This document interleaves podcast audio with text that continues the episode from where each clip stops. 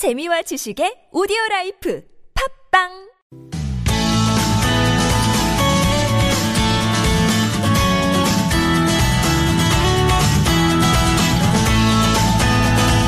서울 속으로 황원찬입니다. 2부 시작해 보겠습니다. 오늘 화요일 노무 관련 상담 있습니다. 네, 저희 그 상담 코너 요일별 다른 상담 코너 중에서도 유독 인기 많은 네, 이원성 노무사님과 함께 하겠습니다. 어서 오십시오. 네, 안녕하세요.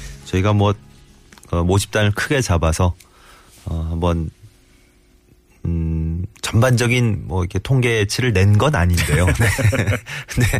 일단은 기본적으로 저희가 이제 받는 분위기가 있지 않습니까? 상담 신청 받는. 네. 이원성 노무사님에 대한 반응이 아주 어, 열화와 같은 반응이 늘 쏟아지고 있는데 예. 오늘은 저 재벌 청소 청문회 때문에 네. 약간 평소보다는 조금 예. 네, 제가 아무래도 총수님들보단 좀 열기가 떨어지나 싶기도 한 예, 이런 말씀을 드리면 또 어, 무슨 말이냐 이러고 또 많이 신청하시거든요. 예. 자, 50원 유료 문자 샵 0951번 어, 열려 있고요. 긴 문자나 사진 전송은 100원의 정보 이용료 추가되겠습니다. 027769595번 이용하실 수 있고요. 카카오톡 플러스 친구 TBS 라디오와 친구 맺게 하시면 또 무료로 참여하실 수 있으니까 어, 오늘도 많이 보내주시기 바랍니다. 6267번님 사연부터 들어가 볼게요. 가정집에서 운전기사로 2년 넘게 일했는데 처음 출근했을 때 퇴직금 주겠다 약속까지 했는데 이제 와서 퇴직금을 어, 줄수 없다고 합니다. 어떻게 해야 할까요? 하셨네요. 네. 그 근로 관계에 해당되는 것은 물론 뭐 명백한데요. 예. 우리 근로기준법에 근로관계인 것은 분명함에도 불구하고 이 근로기준법의 적용을 받지 않는 그런 예외적인 경우가 몇 가지 있습니다. 그 중에 대표적인 것이 가사 사용인이라는 거예요. 음. 이제 가사 사용인이라고 하면 이제 흔히 우리가 많이들 알고 계신 가사 도우미, 예. 뭐 육아 도우미, 예. 뭐 정원 관리하시는 분들, 네. 정원 관리사나 또 개인 운전기사도 이 가사 사용인의 영역에 오. 속해서 예. 예, 근로기준법이나 근로자 퇴직급여 보장법에 적용을 받지 않습니다. 거기까지만 말씀하시면 일단 조금 네, 뭐, 어리, 어려움을 느끼시겠는데요. 이게 더? 좀 어렵다고 봐야 되는데요. 네. 일단 조금 더 자세하게 설명드리면은요. 예. 일단 근로기준법 적용 대상에서 이 가사 사용인을 배제하는 이유는 네.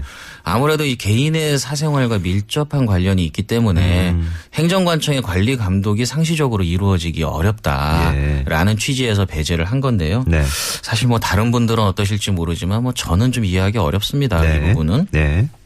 일단 이 질문 주신 분께서 가정집 운전기사로 근로계약을 처음부터 체결하고 근무하신 게 뭐 명백한 상황이라면 음. 퇴직금을 요구할 어떤 법적 권리가 있는 것은 아니다. 예. 이런 점은 분명하고요. 네. 다만 가사 사용인으로 이렇게 근무를 하셨지만 음. 실제로는 가사 사용인으로 보기 어려운 경우도 있습니다. 어. 뭐 예를 들면 어떤 회사에서 이제 근무를 하고 계시는데 예, 예. 오늘부터는 회사에 근무하지 말고 뭐 사장님 가정집에서 근무를 해라 음. 뭐 하는 경우도 있을 수 있어요. 네네. 그리고 채용되는 과정에서도 가사 업무보다는 어떤 특정 회사의 업무, 음. 그러니까 어떤 뭐 기업 임원의 어떤 업무용으로 주로 이제 화- 사용하는 차량의 운전기사 예. 뭐 이런 경우라면 가사 사용인으로는 보기 어렵습니다. 음.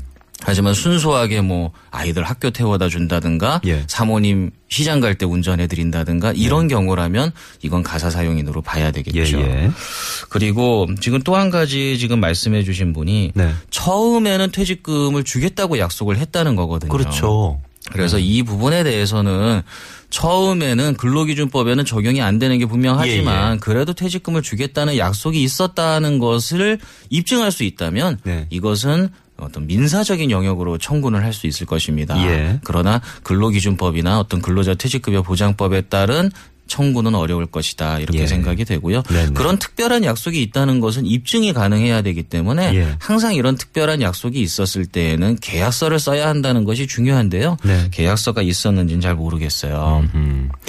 예, 보통은 특히 이제 가사 사용인이라는 용어를 네. 예, 공식적인 용어를 처음 들어보신 분도 많으실 네. 텐데, 근데 아무튼 이런 관계에 있는 경우에는 계약서 쓰고 하는 경우가 그다지 많지 않을 것 같습니다. 그게 안타까운 예, 예. 부분이죠. 그리고 뭐 제가 정확한 통계를 본 지는 좀 오래됐습니다만은 아마 숫자적으로 봐도 예. 이 가사 사용인의 수가 아마 50만 명은 넘는 것으로 제가 들었습니다. 예. 그렇기 때문에 상당히 보호가 필요한 영역이고요. 네. 아까 말씀드렸듯이 어떤 사생활과 밀접한 관련이 있어서 뭐 일상적인 관리 감독은 어렵다 하더라도 네. 퇴직금 지급 여부 네. 이런 정도를 관리 감독하는 것은 그렇게 어려운 일은 제가 아니라고 생각해요. 어허. 그래서 최소한 퇴직금 정도만이라도 예. 일단은 보호를 할 수 있도록 어떤 입법적인 조치를 하는 게 필요하지 않나 하는 생각이 듭니다. 그렇군요.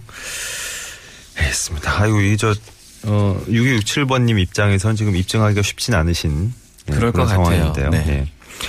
9480번 제가 일하고 있는 회사의 사장님은 한 사람인데요. 회사 법인은 두 개입니다. 한 법인에서는 11달 정도 근무를 했고 다른 법인에서 한 달 정도 근무했는데 아, 퇴직금 문제군요. 혹시 퇴직금 받을 수 있습니까? 네. 합쳐서 딱 1년. 네. 사실 이게 퇴직금을 주지 않기 위해서 일부러 11달을 근무하게 하고 퇴사하고 다른 법인으로 옮겨서 근무하게 하고 그랬을까? 어, 그런 악의가 네. 있을까? 예, 그렇게까지는 생각이 들지 들고 그렇게 생각하면 싶진 않아요, 예, 일단은. 예. 네. 그렇지만 일단 근로자 입장에서는 상당히 고민이 되는 게 분명한데요. 음. 우리가 이렇게 생각하시면 됩니다. 근로 관계에서 발생하는 모든 권리 의무는 네. 어떤 형식적인 것보다는 그 실질적인 내용을 보아야 한다 이렇게 생각이 되고요. 예. 형식적으로는 비록 A 회사에서 퇴사하고 B 회사에 입사하는 어떤 형식적인 절차. 네. 보통 이 형식적인 절차는 아마 사대 보험 입퇴사나 뭐 이런 거를 통해서 이루어졌을 텐데요. 예. 그거보다는 실질적으로 담당하는 업무가 그냥 동일했는지 음. 그리고 두 회사가 그냥 실질적으로 뭐 인사 노무 관리를 비롯한 여러 가지 측면에서 하나의 회사처럼 운영되고 있는지 예. 이런 것들을 통해서 판단해야 할 것 같습니다. 만약에 실질적으로 하나의 회사로 볼 수 있는 상황이라면 음. 전체 근무 기간을 하나로 보아서 1년 이상 근무한 것으로 보아 퇴직금을 지급받을 수 있을 것으로 생각이 됩니다. 예. 그렇다면 음. 이것을 전체 근무 기간을 하나로 볼 수 있는지에 대한 어떤 입증을 할 수 있어야 된다는 것이죠. 예. 어떤 것을 통해서 입증할 것인가. 일단 본인이 하는 업무가 별 차이 없이 동일했다라는 예. 거. 전혀 다른 업무를 맡았다. 11달 후에 회사를 옮긴 후에 네. 그렇다면 좀 곤란하겠지만은 아? 네. 어차피 하는 일을 계속 하는데 뭐 예. 법인의 소속만 바꿨다. 네. 이런 것은 하나의 근무라고 봐야 되겠죠. 그리고 그 두 회사가 인사 노무 관리 측면에서 음. 하나의 회사처럼 어, 하나의 일체를 가지고 관리하고 있었는지 예. 그리고 어떤 사업주의 사업 운영에 있어서도 명확하게 구분되지 않고 장소적으로 하나의 음, 공간에서 사업을 운영했는지 이런 것들을 살펴봐야 될 것 같아요. 음. 네네. 이것은 조금 오래된 사례인데 어 제가 예전에 예, 수행을 했던 사건에서도 이런 경우가 있었어요. 축산물 가공 회사와 음. 그리고 축산물의 유통 판매 회사가 예. 별도의 법인으로 되어 있었는데 네. 사실은 그냥 하나의 건물 안에 가공 회사와 또 판매장이 있었습니다. 네. 그리고 근로자들이 하는 업무가 똑같은데 그, 그 경우도 공교롭게 일정 기간 근무하다가 소속을 옮겨서 근무한 그런 경우가 있었어요. 음. 그런데 사실 동일한 업무를 계속 하신 분이셨거든요. 예. 그래서 어 하나의 근무로 보아서 퇴직금을 지급받은 경우도 있었습니다. 그렇기 네. 때문에 이 경우도 만약에 그런 경우에 해당한다면 퇴직금을 지급받을 수 있는 여지도 충분히 있지 않을까 음. 그렇게 생각해 봅니다. 예. 근로자 입장에선 또 질문하신 9480번님 입장에서는 그게 당연하리라 생각을 하실 텐데. 네. 근데 또 회사 입장에서 살짝, 어, 아까 얘기하셨던 것처럼 혹시 예, 만에 하나 그런 악의가 있다면 네. 그거를 약간 좀 비껴갈 수 있는 그런 여지도 남겨뒀지 않을까. 그렇죠. 좀 걱정도 되네요. 네. 세부적인 어떤 경우를 봐야 되고요. 예. 사실은 뭐 하는 업무도 완전히 달라졌다든가 음. 두 개의 회사가 사업주는 똑같지만 장소적으로도 명확하게 구분이 돼 있었다든가 뭐 이런 경우라면 퇴직금을 못 받을 수도 있지만 예. 근로자 입장에서 상식적으로 11개월 근무하고 한 달 후면 퇴직금 받을 수 있는 상황에서 뭐 그런 것들을 인지하지 못했을까 하는 부분은 좀 의문이 드는 부분이에요. 음. 예, 예. 1107번님은 12시간씩 예, 맞교대 근무를 하고 있습니다. 오전 8시부터 오후 8시까지 근무를 할 경우에 점심 시간은 있는데 저녁 시간은 따로 없어요. 어, 법적으로 저녁 식사 시간 보장받을 수는 없는 겁니까? 하셨네요. 네. 시간이 12시간 일하시면 예, 네. 식사 두 번은 적어도 들어가 있어야 될 것 같은데 점심시간만 보장이 돼 있다. 예. 그러게요. 참, 이 법만 갖고 얘기하자면은 사실은 조금 너무 딱딱한데요. 음.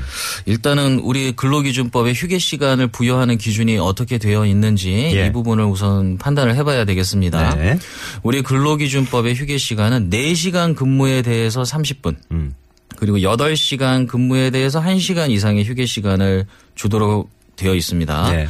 그렇게만 되어 있지 3시간을 근무하면 어떻게 되는지 7시간을 근무하면 어떻게 되는지에 대한 규정은 없어요. 예. 이게 해석상으로는 4시간 이상 7시간 미만인 경우에 30분, 아, 8시간 미만인 경우에 30분을 주면 됩니다. 네. 이 말은 뭐냐면 3시간 근무라면 휴게 시간을 전혀 안 줘도 된다는 얘기고요. 예.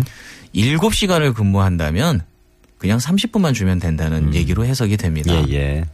지금 질문 주신 분의 경우에는 오전 8시부터 오후 8시까지면은 전부 12시간인데 음. 그 중에서 점심 시간 1시간은 지금 휴게 시간으로 받고 계신 것 같아요. 예. 그러면은 실제 근무는 11시간입니다. 네. 그 11시간 근무에 1시간의 휴게 시간을 받는 거죠. 음. 그러면은 11시간 근무에 1시간 휴게 시간이라면 이게 적정한 건가 근로기준법에 비추어 봤을 때 네. 8시간에 대해서 1시간을 주고 초과하는 게 3시간 아닙니까? 그죠? 예. 그럼 그 3시간에 대해서는 휴게 시간 따로 부여하지 않아도 되는 거죠. 그렇기 네. 때문에 근로기준법의 기준으로 보았을 어, 때 예. 이 11시간 근무에 대해서 점심시간 1시간만 휴게 시간 부여하는 건 뭐 안타깝지만 법적인 어떤 위법 사항이 있는 것은 아니다. 그 처음에 좀 법적으로만 너무 따지는 건 딱딱하다고 얘기를 그렇죠. 하셨잖아요. 예, 어, 그렇죠. 정말 딱딱하네요. 8시부터 8시까지는 이제 12시간 직장에 있는 건데. 휴게 시간을 빼면 실근무는 12시간. 네, 점심시간 1시간 빼고 11시간 있는 건데 나머지는 휴게 시간을 보장 안 해줘도 된다. 사업주가. 네. 그러면 그, 그 사실을 알고 들어가는 근로자는 굉장히 좀 압박감을 느낄 것 같아요. 왠지 모르게. 그렇죠. 한 시간 빼고 11시간을 쭉 일해도 일 시켜도 상관이 없구나. 그러면 심리적인 것도 있지만 네네. 실제 근로자의 어떤 건강이나 이런 걸 생각해서라도 가급적 저녁 식사 시간을 휴게 시간으로 그러니까요. 부여하는 게 바람직한데 네. 이 부분에 대해서 우리 근로기준법에 휴게 시간을 부여하는 기준이 뭐 점심 시간을 부여해라 저녁 시간을 부여해라 이렇게 구분돼 있는 것이 아니라 음. 일정 근무 시간 도중에 일정한 휴게 시간을 네. 주어라라고만 되어 있기 때문에 네. 약간 좀 맹점이 있다고 보고요. 4시, 4시간에 30분, 8시간에 1시간. 그렇게 되는 거죠. 네. 다만 휴게 시간을 사실 부여한다 하더라도 이 부분을 생각해 봐야 됩니다. 우리 근로기준법상의 휴게 시간은 대부분 무급으로 부여하는 게 원칙이거든요. 네. 만약에 무급 휴게 시간으로 저녁 시간을 부여받는다면 음. 똑같이 퇴근을 한다면 급여 감소의 우려가 있어요, 사실은. 그건 또 그렇게 되네요. 네. 그리고 최소한 뭐 동일한 업무량을 채우려면 퇴근이 더 늦어져야 되는 문제가 있는 것이죠. 예, 예. 그렇기 때문에 그런 부분들을 고려해서라도 저녁 시간을 부여받는 것이 근로자의 어떤 건강이라든가 이런 부분을 생각해서 필요하다고 생각되시면 네. 그 부분은 사업주와 협의를 하시면 그것까지 사업주가 거절할 이유는 없을 거라고 보고요. 만약에 그 어느 쪽도 손해를 보지 않는 방법을 생각하신다면 예.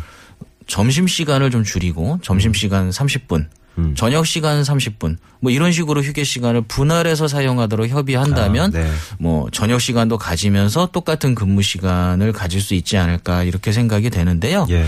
일단은 휴게 시간이 무급으로 되어 있고 또 아까 말씀드렸듯이 뭐 8시간 넘어서서 지금 12시간이 안 된다면은 한 시간만 부여하더라도 사실은 법적인 하자는 없는 부분이기 때문에 네. 이런 부분들은 조금 아쉬운 부분이 있는 부분이죠. 이제 법적인 맹점, 사각지대 이런 게 은근히 많이 있네요. 깊이 들어가 보니까. 부분을 다 이렇게 법으로 규율하기가 쉽지 않기 그러니까. 때문에 어떤 당사자 간의 건전한 상식에 맡기는 부분들이 있는 건데요. 예.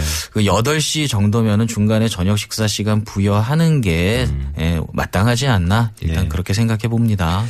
그래요. 요거는 이제 계속 말씀을 하셨지만 법보다는 예, 그 사업장의 특성에 맞게 좀 그렇죠. 어, 서로 서로 협의하셔서 좋은 방안을 도출해 내시는 게 좋지 않을까 이런 제안이었습니다.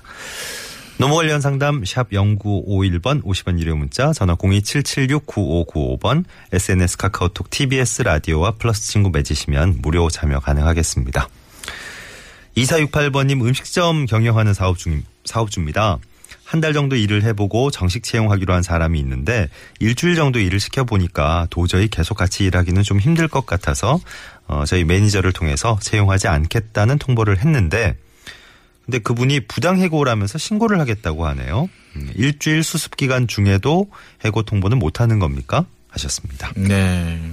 뭐 사업주 입장에서는 좀 당혹스러울 수 있습니다. 일주일 정도면은 뭐 좀 해보다가 서로 안 맞으면은 그냥 하지 말자. 예. 예, 퇴사 조치를 시킬 수도 있는 거 아니냐. 원래 또 계획은 한 달 정도 일을 하는 걸 보자 이렇게 서로 그렇죠. 얘기가 된 상태니까. 사실 정식 채용도 되지 않은 상태고.